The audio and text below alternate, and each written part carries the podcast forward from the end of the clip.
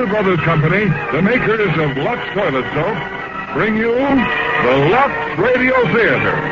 Starring Michael Rennie and Jean Peters in The Day the Earth Stood Still. We have a present question that has puzzled and intrigued our world for centuries. Is there life on any of the other planets?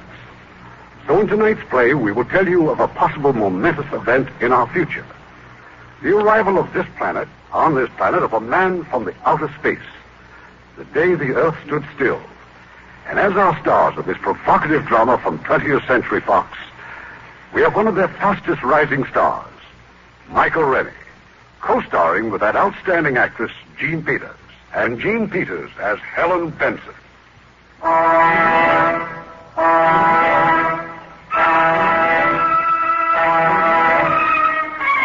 It was a pleasant spring day, an ideal day for a walk in the park, a day to push the baby buggy and be glad you were alive. There'd been at least 20 such sparkling days that spring, and perhaps a billion or more of them since the earth began. And nothing had ever happened to spoil them but a few small fires, or a slight head cold in the evening, or a rain squall. This spring day, in the middle of the marvelous 20th century, was different. It was the most different day that had happened to mankind since the first Christmas. The thing was noticed in Hong Kong first on the British radar. But that's impossible. That thing must be doing about 4,000. That can't be aircraft, sir. Must be a buzz ball. Better give an alarm. Keep it steady, though. Maybe faulty equipment. If the British radar in Hong Kong was faulty, so was the radar all over the Orient and Asia and Europe.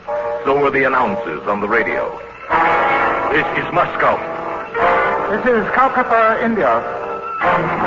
This is Radio Luxembourg. The American radar screen quickly confirmed the fact that there was nothing wrong with the British radar, and that there was something very gravely wrong 40 miles out in space, far above the Earth. Luxon at Ferris to Baker. Ferris to Baker. I have an object at 200,000 feet. 4000 miles an hour. Then it was here. Incredibly, it was here. Burning down through the sky over Washington, D.C., hovering over the mall. Descending.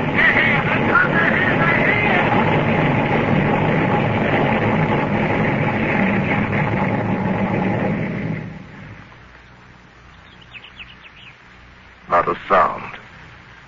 Stillness. Not a move from the cordon of tanks and armored cars and troops in full battle dress. Not a sound or gesture from the monstrous domed disk resting on the grass. The ship designed for travel outside the Earth's atmosphere landed in Washington today at 3:47 p.m. Eastern Standard Time. We still do not know where it came from. The ship is now resting exactly where it landed two hours ago. So far, there is no sign of life from inside the ship. Behind the cordon of troops, tanks, and artillery is a huge crowd of curiosity seekers. Every eye, every weapon is trained on the ship.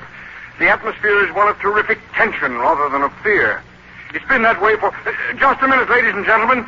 I think something's happening. The spaceship is opening up. Someone is coming out.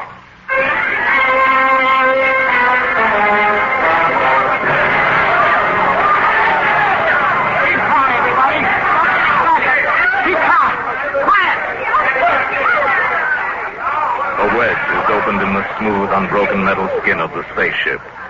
A ramp slithers out on the grass. Against an eerie glow of unearthly light from inside the spaceship stands the spaceman. He is a man, entirely like ourselves. He wears a close-fitting suit like a deep-sea diver's armor, but of alien material. The spherical helmet entirely conceals his head. He holds up his hand. He is going to speak. We have come to visit you in peace and with goodwill. Receive me as a friend. Here he comes, men. Watch it. Keep that BAR trained on him. He's close for something in his tunic, sir. Quiet. It's a ray gun or something. I'm going to let him have it now. Oh, wait! You fool! He's down! Hold back that crowd! Everybody! Back! Your wound doesn't look too bad. I'm sorry that you shouldn't have gone for that ray gun. It, it was not a weapon. He understands us. It was a gift for your president. With it, you might have studied life on other planets. What's bothering the crowd, Lieutenant? Tell them to... Oh, no. No. A nightmare stands on the ramp leading out of the spaceship. A mechanical giant, monstrous, all metal and menace, with a visor in his helmet lifting slowly, revealing a dreadful light boiling within that metal head. And suddenly, out of that incandescence, a narrow ray.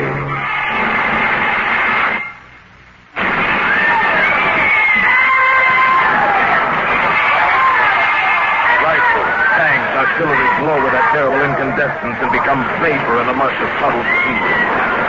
And in the deathly silence that follows, the robot strides down the ramp. The Avenger. From where? George, they've let your bus go. He won't hurt you now. Let's get you to a hospital.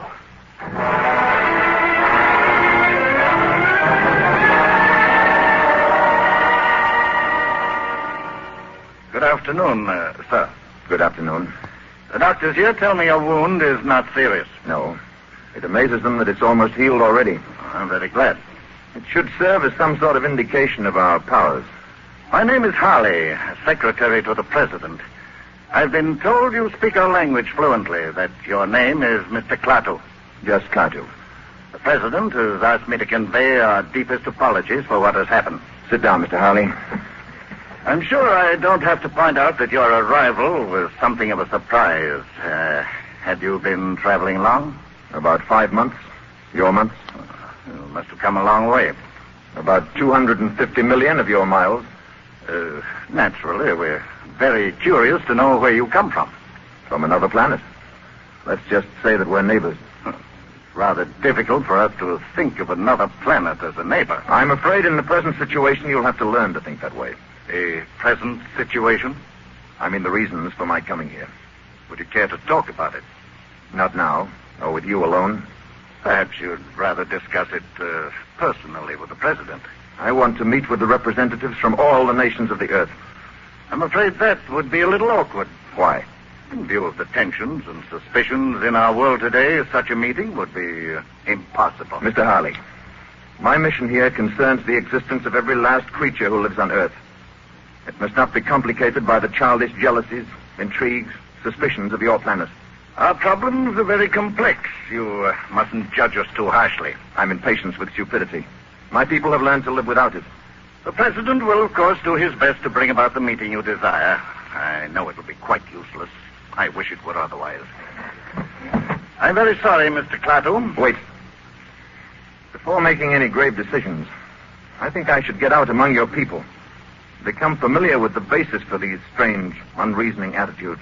Our military people insist that you do not attempt to leave the hospital. The door will be locked.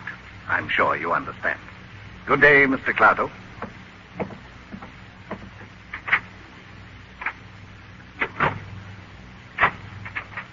The door will be locked. will it now?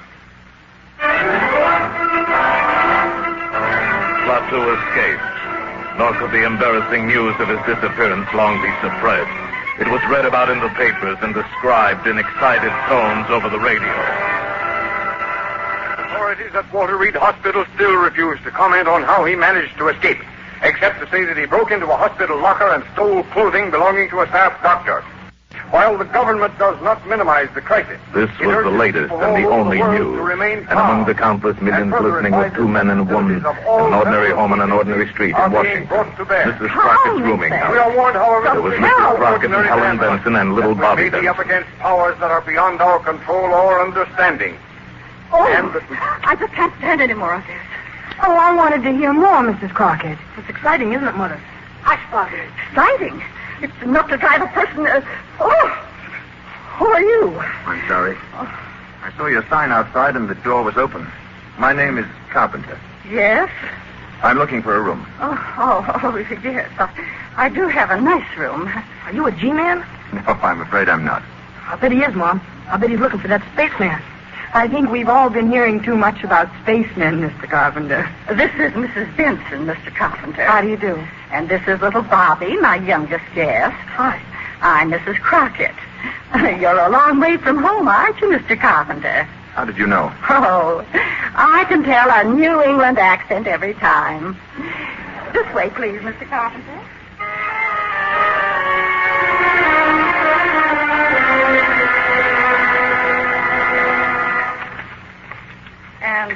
So this Sunday morning, we asked the question that has been plaguing the entire world for two days now. Where is the creature and what is he up to? Eat your cereal, Bobby. Oh, Mom, I'm almost as it is. Bobby, Okay, Mr. Carpenter. I'm sorry, Mrs. Crockett. Please, go on reading. Um, creature and what is he up to?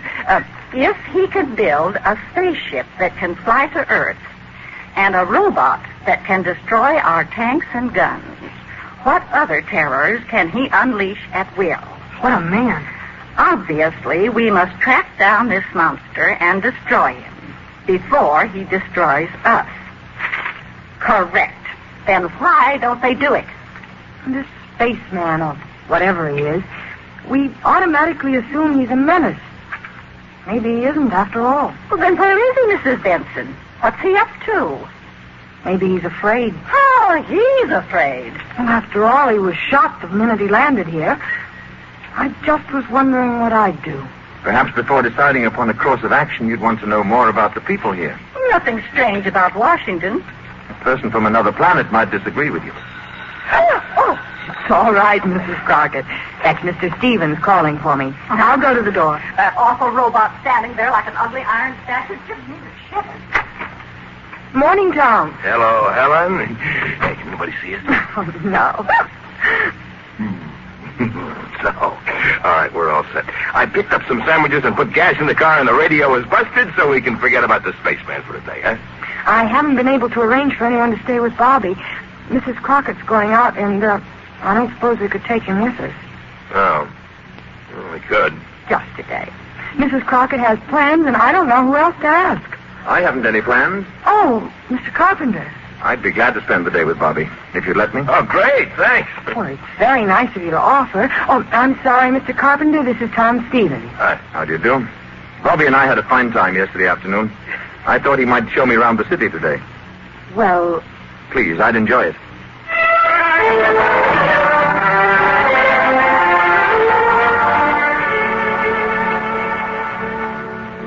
And this is where my father is buried. Robert Benson, Virginia, First Lieutenant, 45th Infantry. April 10th, 1916, January 29th, 1944. Your father was very young, wasn't he, Bobby? He was killed at Anzio. Did did all these people here die in wars? Well, most of them.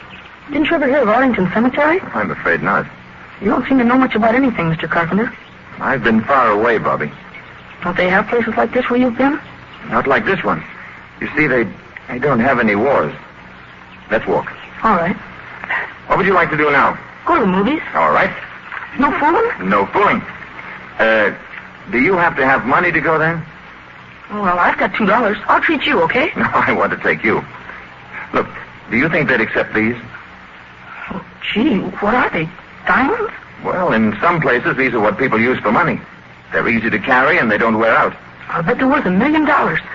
Would you give me your two dollars for two of these? Sure, okay. There you are. Um, let's not say anything to Mom about this, huh? Why not? Well, she doesn't like me to take advantage of people. Hey, before we go to the movies, would you like to see the Abraham Lincoln Memorial? Thank you. Yes, I would.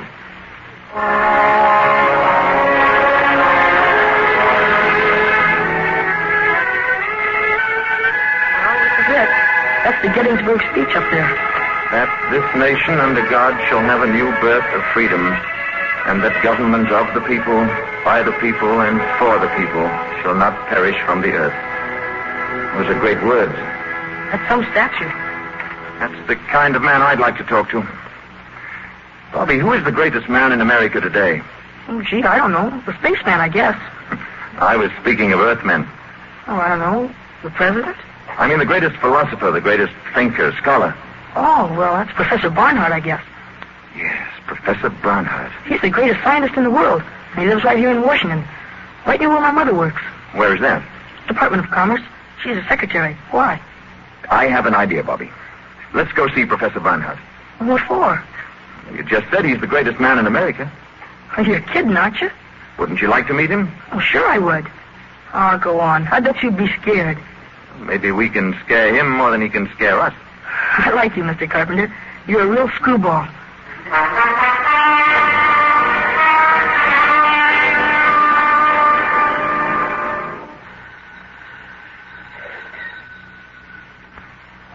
Gee, maybe the professor isn't at home. Let's take a look through that window. I'll bet this is where he works. Look in there. Books all over. Blackboard's full of stuff. That door's locked, too. Is it? I know it isn't, Bobby. Well, that's funny. We'll go in and wait for him. I'm sure he won't mind. Gee, just think. All the brains that goes on in here. What's all that stuff on the blackboard? It's a problem in celestial mechanics. What's the matter? You'll never get the answer that way. Let's see. Hey, it says don't erase. Don't touch. This is right. Check. Correct. Correct. And here's where he gets off the track. Now we'll fix that. So. So. You must be an arithmetic teacher, I bet. Differentiate the equation. There. Who are you? Uh-oh. How dare you come in like this? How dare you write on that blackboard? Do you realize the professor's been working on that problem for weeks? He'll solve it in no time now. What do you want? We came to see Professor Barnhart. Well, he's not here, and he won't be back until evening. I think you better leave. Will you tell him that Mr. Carpenter was here? 1615 M Street, Northwest. I think he'll want to talk to me. Indeed. Thank you. Oh, it may have entered your mind to erase what I've written on the blackboard. It certainly has. I wouldn't do that. The professor needs it very badly. Come on, Bobby. Carpenter, 1650 M Street, Northwest. Carpenter, M Street. Operator, give me the police.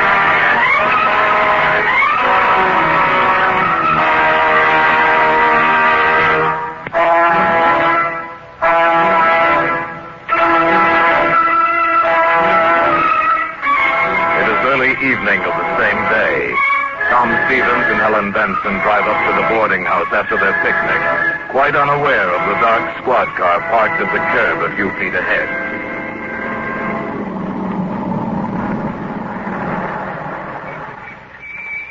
Well, here we are. Thank you, Tom. It was a wonderful day. You, um, still haven't answered my question. Oh, you know how I feel, Tom. But I still want time to think it over. If I could only tell the boss I was getting married and acquiring two dependents. You're a good salesman. Ah, a good salesman wouldn't give you time to think about it. Good night. Uh, didn't you forget something? Now, good night. Good night.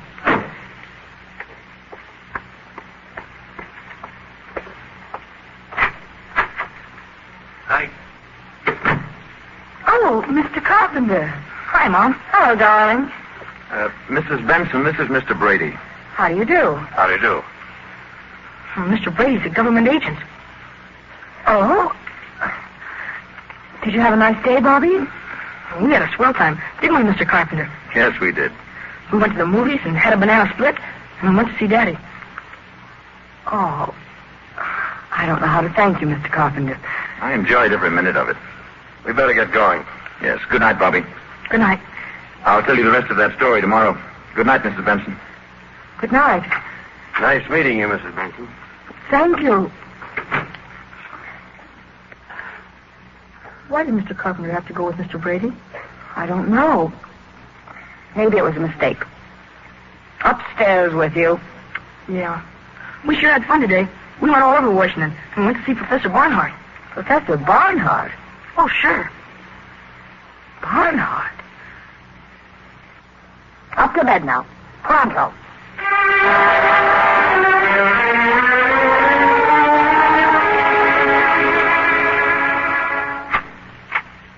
Is uh, this the man you wanted to see, Professor Barnhart?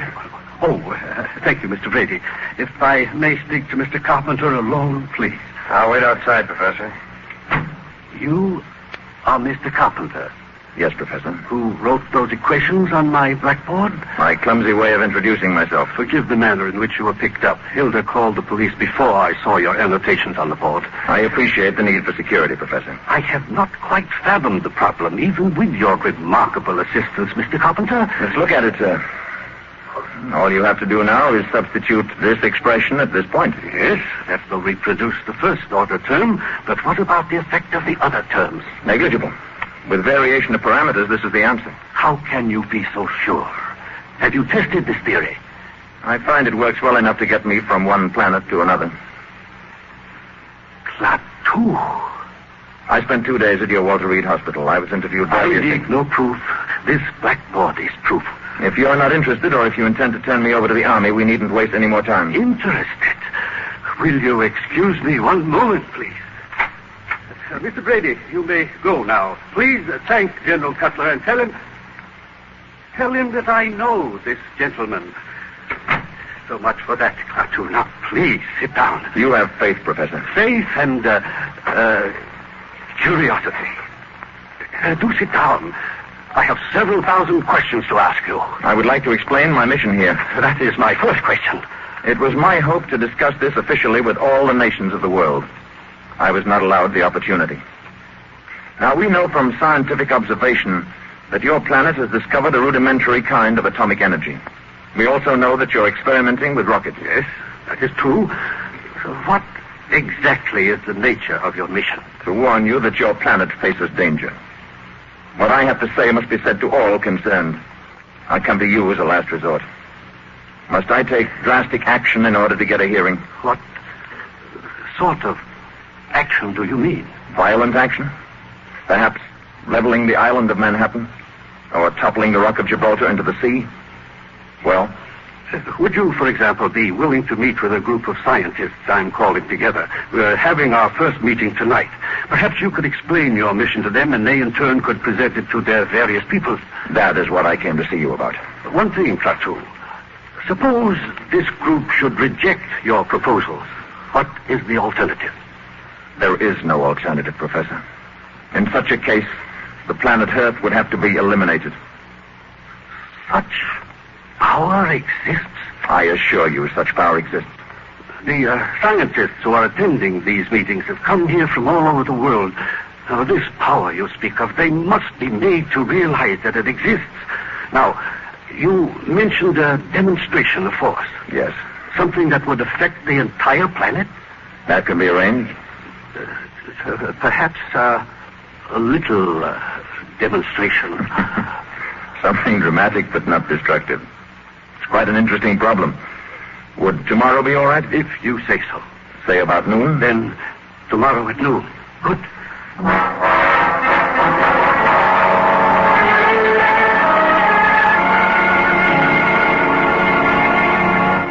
Going out tonight, Mrs. Benson? Oh. Oh, it's you, Mr. Carpenter. I'm afraid I startled you. Yes, I am going out. Mr. Stevens is calling for me. Everyone seems so, so. Jittery is the word. Bobby's the only person I know who isn't jittery. He's a fine boy, Mrs. Benson. Naturally, I think so. Warm, friendly, intelligent. He's the only real friend I've made since I've been here. Mr. Carpenter, this is none of my business. But why did that detective come here last night? That Mr. Brady? Bobby and I tried to see Professor Barnhart in the afternoon, but he wasn't in. Apparently, they thought I was looking for secrets of some kind. Oh, that must be Tom now.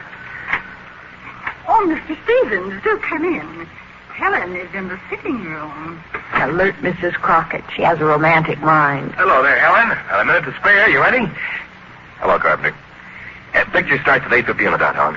I'll be ready in a minute. I was just talking to Mr. Carpenter. Oh, I hope Mr. Carpenter won't think I'm intruding. Excuse me.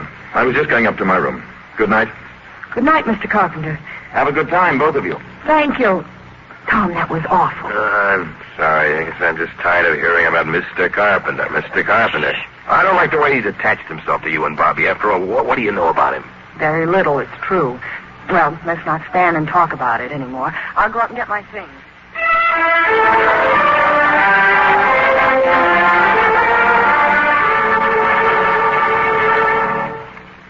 Carpenter, thanks a lot for helping me with my homework. That's all there is to it, Bobby, my boy.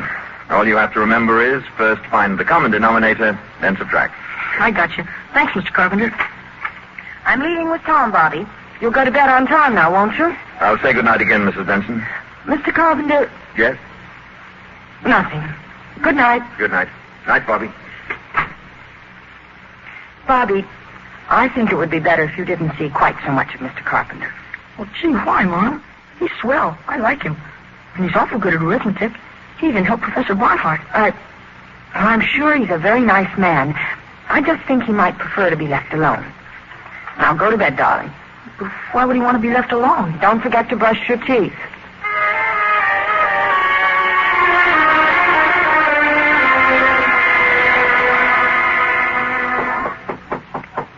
Come in. Bobby, do you have a flashlight I might borrow for tonight? Oh, sure, Mr. Carpenter. It's a real Boy Scout one. Thank you, Bobby. Why do you want it? The light in my room went out. See you tomorrow. Better get into bed now. Gee, I wonder if the batteries are any good. Uh, Mr. Carpenter! Bobby went to the door and opened it. What he saw down the hallway puzzled him. Mr. Carpenter's door was ajar and light was pouring out of his room. Funny. He said his light went out. Then Mr. Carpenter came out carrying the flashlight and stealing down the steps like a thief. This was peculiar, but this was adventure. Bobby followed Mr. Carpenter, and what he saw couldn't have been a dream. It was too real. But it couldn't have been true either. It was too deliciously frightful. Dream or not, it was filled with darkness, stung by staccato flashes from a genuine Boy Scout flashlight. Flashes that activated a giant robot into knocking out his guards so that Mr. Carpenter from the boarding house could get into the shed the Army had built around the spaceship. And dream or not, Bobby saw this Mr. Carpenter go into the spaceship. And then a wave of sheer terror swept over Bobby at last, and he turned and ran wildly away, the way little boys always run in nightmares, trying so hard and moving so slowly and all the time falling down. It was awful. Swell.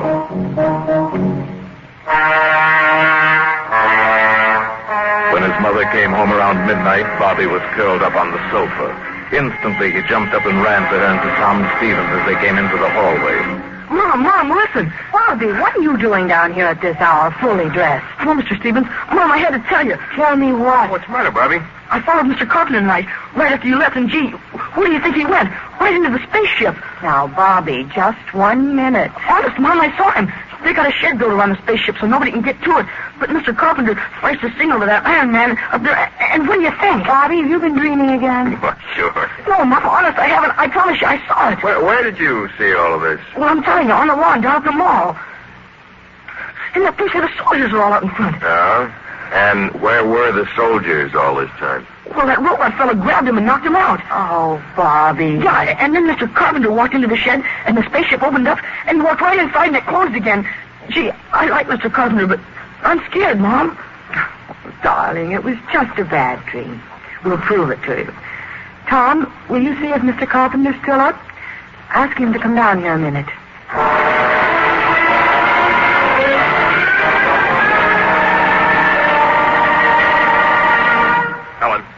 Yes, Tom? Helen, he's not there, but look what I found on the carpet. It can't be a diamond, can it? I don't know. It's much too big. Oh, but it looks real to me. Oh, Mr. Carpenter's got lots of them. He gave a couple of them to me. Here. He gave you these? Well, not exactly. I gave him two dollars. I, I, I don't know, but this whole thing, it just does, that doesn't make sense. Look, Helen, do you think it's all right for you to stay here? There's a strong lock on my door. And Bobby's going to sleep in my room tonight. Okay. Upstairs, nightmare boy. It wasn't a nightmare. Bobby. Yeah, Mom? Bobby, your shoes are soaking wet. Yeah. Grass on the wall was kind of wet. Good night, all. Oh, Tom. I wonder.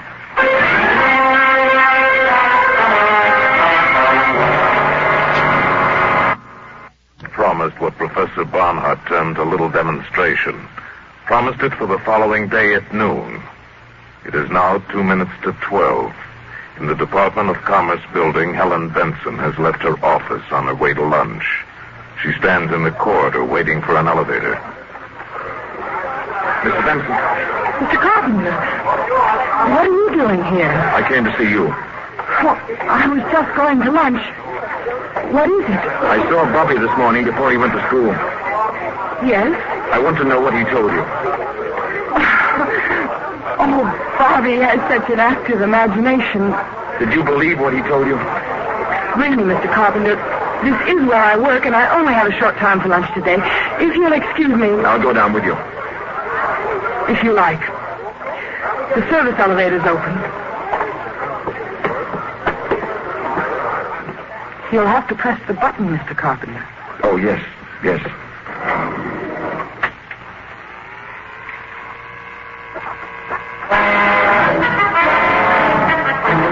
It was just five seconds before noon of that fateful day when Helen Benson and Mr. Carpenter stepped into that electric elevator. At that same moment, the enormous commerce of our briskly modern world roared and thundered in the streets.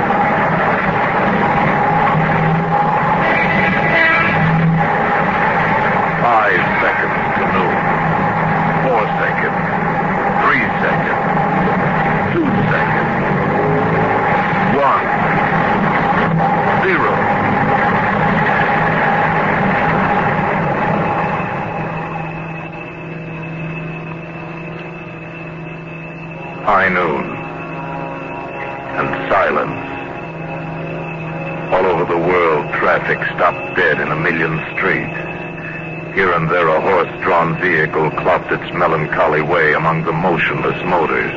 Bicycles moved before awe and the common desolation made the riders stop of their own free will. Electric clocks stopped on the dot of noon. All across the powered world, the machines stood still. Toasters failed to pop and battle fleets on maneuvers drifted aimlessly on their dead propellers. Joe Smith's milkshake didn't spin, and the humming turbines deep in Hoover Dam didn't produce currents. Mrs. Housewife's washer stopped in the middle of its cycle, and electric lights went out all over the world. At a conference table in Washington, a hasty council of the armed services was held. As far as we can tell, gentlemen, all electric power has been cut off all over with few exceptions. And even these exceptions are remarkable. Hospitals, planes in flight, that sort of thing. I wish I could be more specific, but all communications are out. I can tell you that we are preparing to declare a state of national emergency, but before we start discussing plans, I want a report from Colonel Ryder. Now, All I can report, General, is that the robot at the spaceship was discovered to have moved last night. It knocked unconscious the two soldiers guarding the entrance to the shed the Army engineers had built around the spaceship, indicating that someone, presumably the spaceman, had wanted to get into the ship for one reason or another. In all likelihood, the signal for this demonstration of his planet's power. Go on, Colonel. Oh, that's all, sir. Now, gentlemen, until now, we've agreed on the desirability of capturing this man alive. We can no longer afford to be soft in this matter. We will get him alive if possible, but we must get him. Is that clear, gentlemen? Dead or alive? Get him.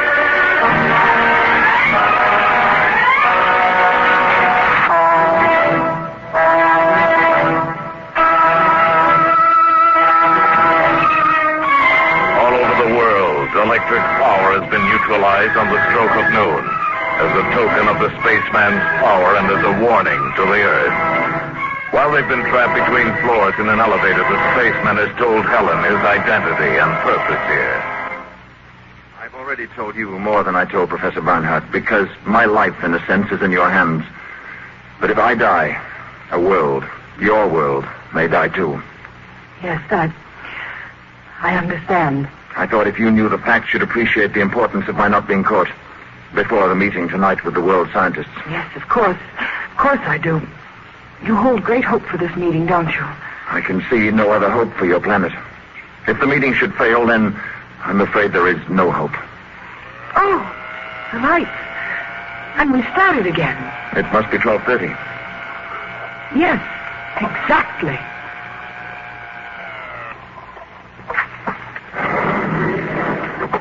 Where are you going now? Back to the boarding house.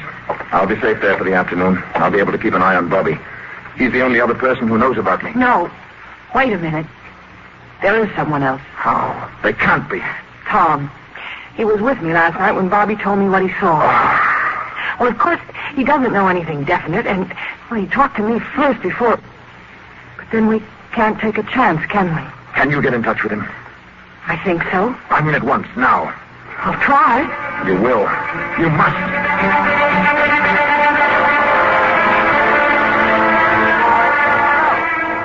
Hello. Operator, I want was connected with my party. Please. Hello? Oh. Is this Mr. Tom Stevens' office again? We were discon... Oh, I must speak to Mr. No, Mr. Stevens. Yes, this is Mrs. Benson. Benson! Well, when do you expect him in then? Well, will you tell him I called and please not to leave his office. I'm coming down to see him. Yes, yes, it's very important. To you, too.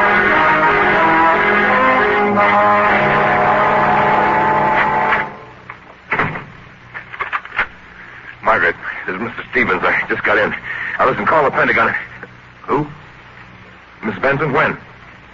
Uh, well, yeah, n- never mind. This is more important. Listen, call the Pentagon and find out who's in charge of the spaceman business. Whoever it is, I want to talk to him. Tom, Call me back right away and don't take any other calls. Brush them off fast. Tom, I've been trying to get you all afternoon. I've got some pretty terrific news about your good friend, Mr. Carpenter. What about him? He's the man from the spaceship. I had that diamond or whatever it is checked at three different places. Nobody on Earth's ever seen a stone like that.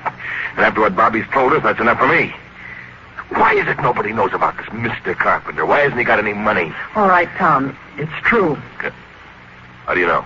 You've just got to promise me you won't say a word to anybody. Oh, nobody but the Pentagon. Please, Tom. Are you crazy? After what happened today, he's a menace. You don't understand. You don't realize how important this is. Important. Of course it's important, and we can do something You about it. You mustn't do anything about it, Tom. Believe me, I know what I'm talking I about. I say he is dangerous. It is our duty to turn him in. He isn't dangerous. He's he isn't a menace. He he told me what he came here Oh, for. honey, don't be silly because you happen to like the guy. Do you realize what this will mean for us? I'll be the biggest man in the country. I'll write my own ticket. Is that what you're thinking about? Listen, somebody's got to get rid of him. Tom, I'm not going to let you do it. Tom, Oh, don't. Yeah. General Cutler? Good. Now hold on. You don't know what you're doing. It isn't just you and Mr. Carpenter. Mr. Cutler. It's everybody. The rest of the world is involved. I don't give a hang about the rest of the world. I'm in this for me. Tom. Now, you'll feel different when you see my picture in the papers.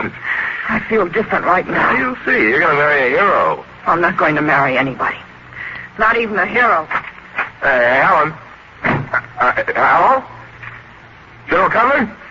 Uh, General, my name is Tom Stevens, uh, with a V. Uh, I, I have positive information about the spaceman and where he's staying. Right. yeah, of course I'm sure. He, he's living in a boarding house at 1615 M Street, Northwest. That is correct, General. Yes, I have all of it now, Mr. Stevenson. Thank you very much indeed. I want to talk to you further, but I haven't time now. We want to act on this. Yes, sir. Have Colonel Ryder deploy all Zone 5 units according to Plan B immediately. Investigate 1615 M Street Northwest for presence of spaceman. Repeat.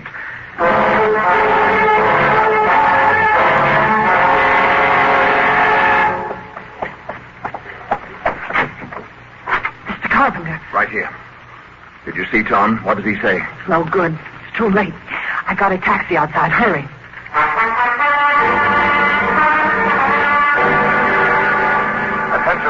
5. Attention Zone 5. Man and woman observed entering taxi at 1615 M Street Northwest. Man is probably Class 2, alias Carpenter. Establish roadblocks according to Plan Baker and maintain station. Remain on radio alert until further order. I don't know. I think we may have been seen getting into the taxi. Where can you go? I'm sure Barnhart can arrange to hide me until the meeting tonight Where's it going to be? at the ship. Now look there. Army cars. Full troops in full gear. The alarm is out all right. It's only a few more blocks to Professor Barnhart's. I'm worried about Gort. I'm afraid of what he might do if anything should happen to me. Gort. But he's a robot. He's a product of centuries of refinement. But what could he do without you? There's no limit to what he could do. He could destroy the Earth. And the city is swarming with patrol cars, hunting you.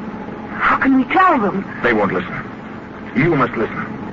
If anything happens to me, you must go to Gort. You must give him this message. Klaatu Barada Nikto. Gort. Klaatu Barada Nikto. Say it. Gort. Klaatu Barada Nikto. Gort. Klaatu Barada Nikto. Klaatu Barada Nikto. Remember those words. Klaatu Barada Nikto.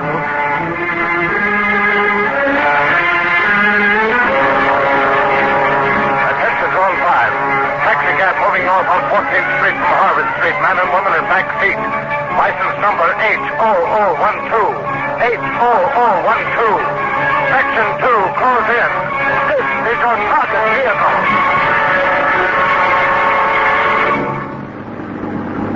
We're in. Driver will get out here. I'm going to try to run for it. If they get me, you get to Gort.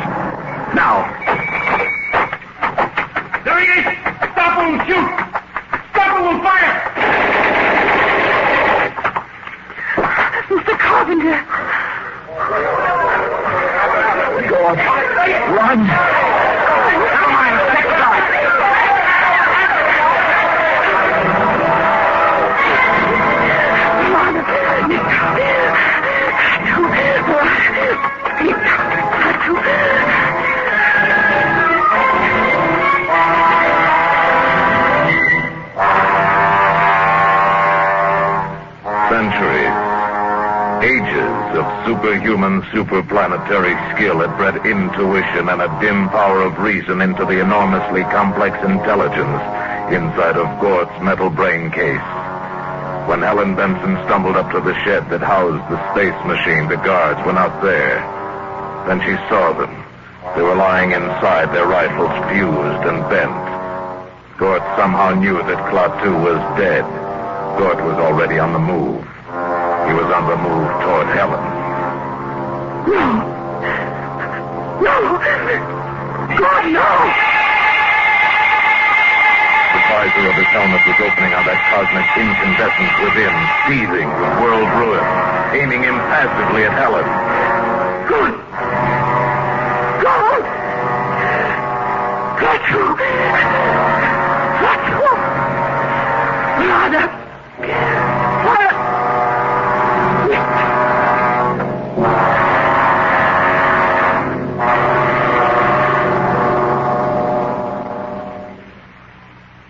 Helen Benson fainted. When she returned to consciousness, she was lying on a dais bathed in a soft, shadowless light in a chamber vaguely circular of completely unfamiliar build. She was in a space machine. Across the room stood Gort with his back to her and lying in front of him on the platform.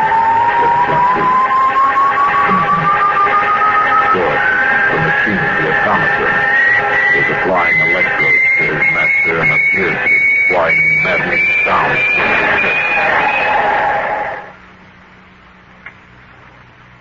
Klaatu moved. He sat up. Stood up. Mr. Carpenter. Hello? I. I thought you were. I was. They took me to an emergency hospital at the city jail. Gort broke in and took me back here.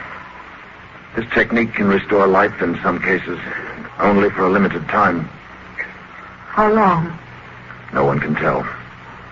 Time enough and more for me to go outside and speak to Professor Barnhart's scientists. I must speak to them. It's what I came for. Gort will put out the ramp.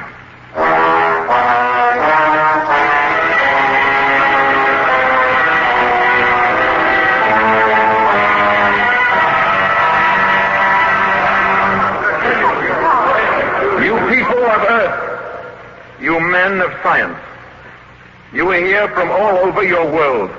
Europe, Asia, representing many nations, many ideas. I am leaving soon. You will forgive me if I speak bluntly. The universe grows smaller every day. Where I come from, we believe there must be security for all, or no one is secure. This does not mean giving up any freedom except the freedom to act irresponsibly. This is the message that I ask you to take back when you return to your native land. Tell your people and your governments that we have created a race of robots whose function it is to patrol the planets in spaceships and preserve the peace. At the first sign of treachery, they will act automatically. Nothing you have here on Earth can stop them. The penalty for provoking their action is too terrible to risk. Your choice is simple. Live in peace or perish in violence. We shall be waiting for your answer. The decision rests with you. Gort Baringo.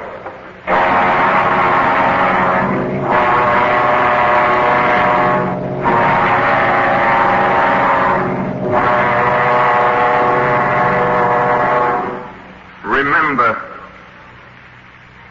I'll remember. Mr. Carpenter.